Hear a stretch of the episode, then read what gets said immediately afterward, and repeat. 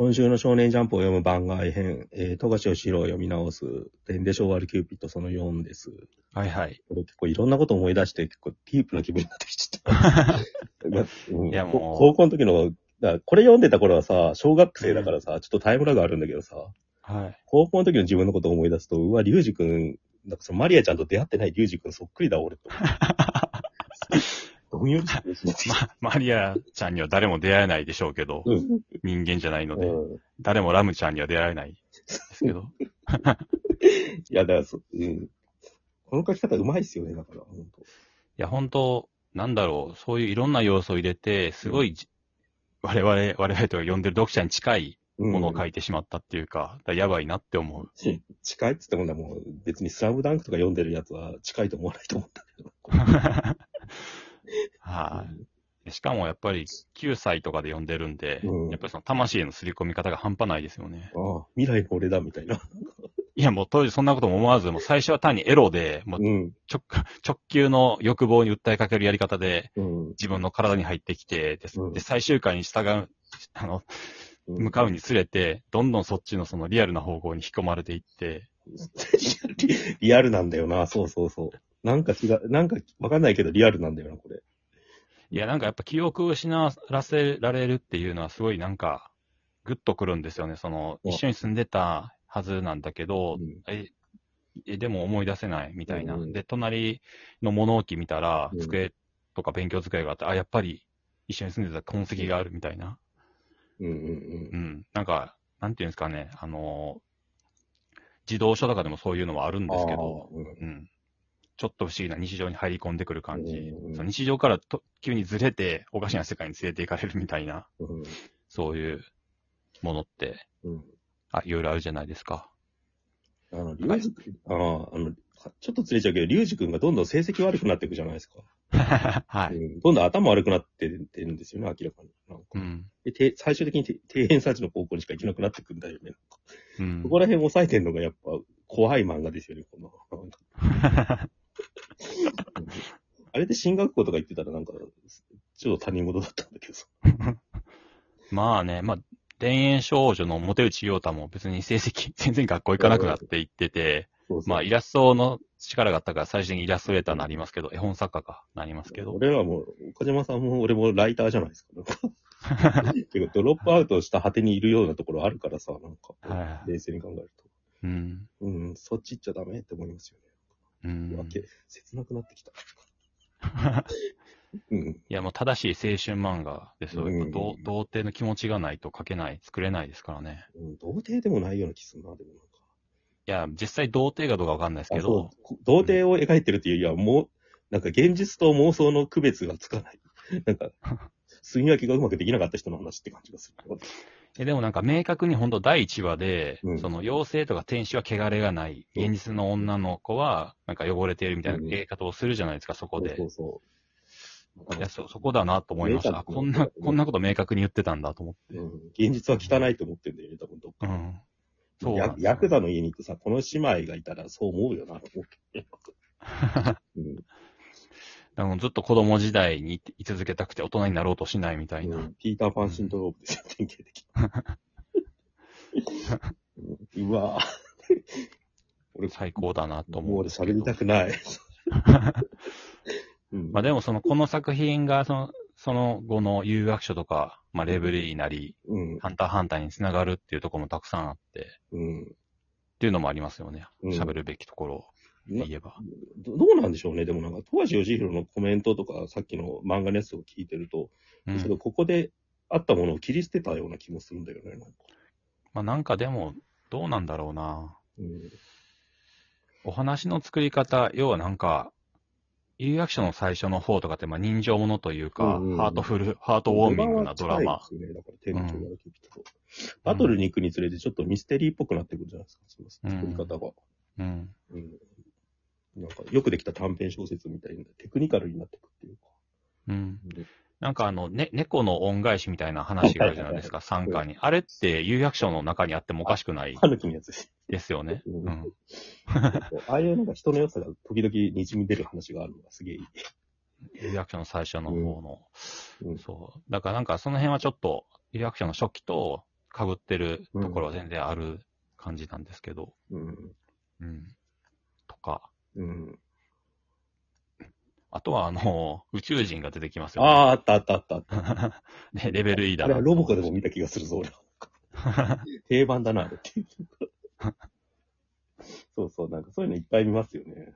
うん。うん囚人ね。それ、そそれこそ最初に言った魔界とか、魔族とか、そういう話とかね、有役所に入っている。あ最後に出会い直すカットはあれですよね。レベル E の、なんだっけ、うんバクバク星人の話で、結構同じことをやってますよね。うん。あれがなんかジェンダーの話になってるのが、なんかレベル E の射程の長さだと思うんだけどさ、なんか、うん。うん、だからずっと結構確かに同じようなことをずっとやってるって人が言いますね。うん。うん。そうですね。だから、その、短編、狼なんて怖くないの時、うん短編集の話の時にも言いましたけど、ヤンキーオタクとか、あとホラーとか、うん。まあ、やっぱりそういう要素がどんどん入って、うんゲームがないですね。ああ、ないっすね。うん。そうそうん。あこの世界自体がゲームみたいなもんだから。ファンタジーっていうのが多分ゲームと同じ要素ですよね。う。うん。いやでも影響を受けた作品がバーって書い先にはサッカーカバーって書いてあった、その、ラインナップが面白かったですねー。あ。ーうん。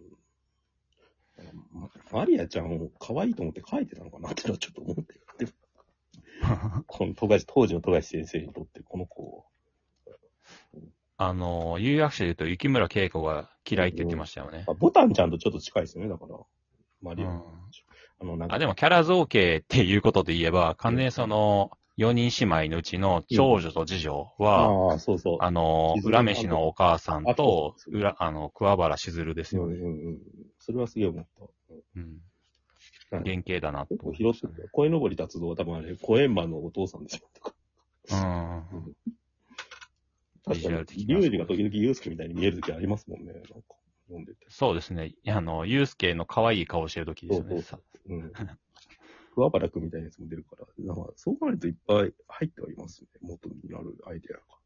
うん。そうそう、なんかな、同級生となんか、ぐちゃぐちゃ喋ってるシーンとかが妙に印象に残るんだよな、今読むと。うん。ヤンキだから、異性と喋ってるシーンより、同性の男の子と喋ってるシーンの方が、なんか刺さる俺は今読むと。ー、あー青春感がありますよね。うん。悪友感っていうのをなんか、うん。ちょっと、ちょっと不良の、なんだけど、とっていう、そこまで悪くないやつみたいな。うん。うん。いや、多分、高校生活楽しかったんでしょうね。ああ、すげ楽しかったんだろうな。でもね、なんか、こんな妄想癖のある話、現実嫌みたいな話主人公設定してんのにさ、うん。高校生活とか楽しそうだし、ヤンキーの友達もいたんだろうなって感じがちゃんとあるっていうさ。それで山形から出てきて、荻窪にいて、うん。一人でずっとこんなん書いてたって考えると、すごいなんか、切ないですよね。やべえ、どんどん切なくなってきた。ここは俺、この漫画から読み取りたくなかったな。で、それで打ち切りみたいになって、有役所始まって、有役所でブレイクしていくんですよね。そっか、なんか、軽い喪失感っていうのなんか、打ち切られた喪失感とも重なってるんだ、なんか。マリアちゃんいなくなっちゃったみたいなのがさ。そうだからなやっと解放されたと思ったら案外やることがないみたいなこと書いてる。点で昭和のピッピューピック立ち上げられて取り上げられたみたいなそ喪失感とさ、なんか、うん。シンクロしてんだな、多分あそこの。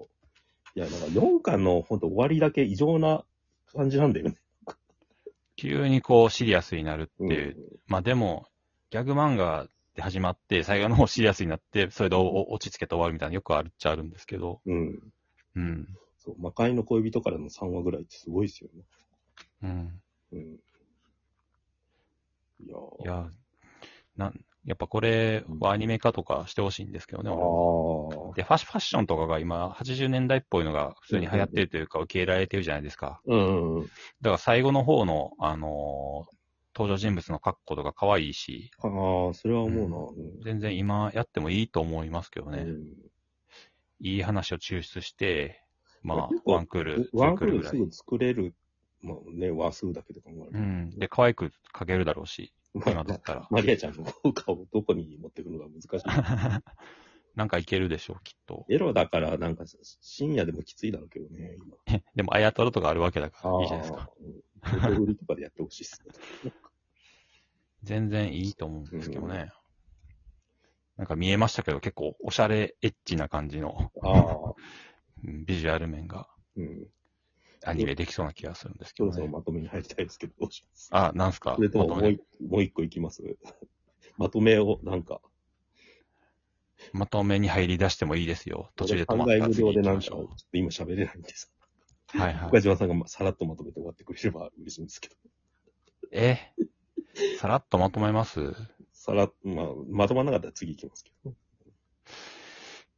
うーん、どうでしょう。でもこれは、全然人々の心に残ってない感がすごいああ、そうです、ありますよね。俺も別に当時、天理賞の話なんで人としなかったんで、友達とかと。そうですね。一人で熱狂してて、うん。誰にも共有してなかったし、うん未だに誰、誰もが誰もと共有してないと思うんですそれはなんか、電でしょワールドキュービットがどうっていう、岡島さんが孤独ってことしか伝わってこないです。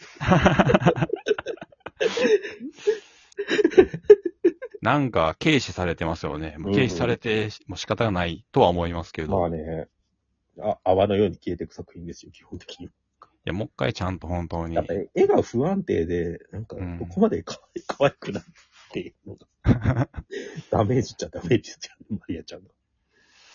ストップひばりくんとか今見ても可愛いもん、全いや、もう、俺、富樫は絵が、絵が好きですけどね、本当然。に。うん。うん。好きな時と嫌いな時があります。嫌いめちゃめちゃ、4巻の表紙の絵とかめっちゃ好きですけど。こういうのはいいですけどね。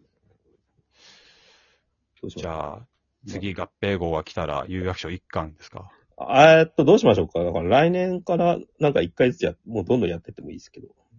その後に続くんですか？じゃあ続きます。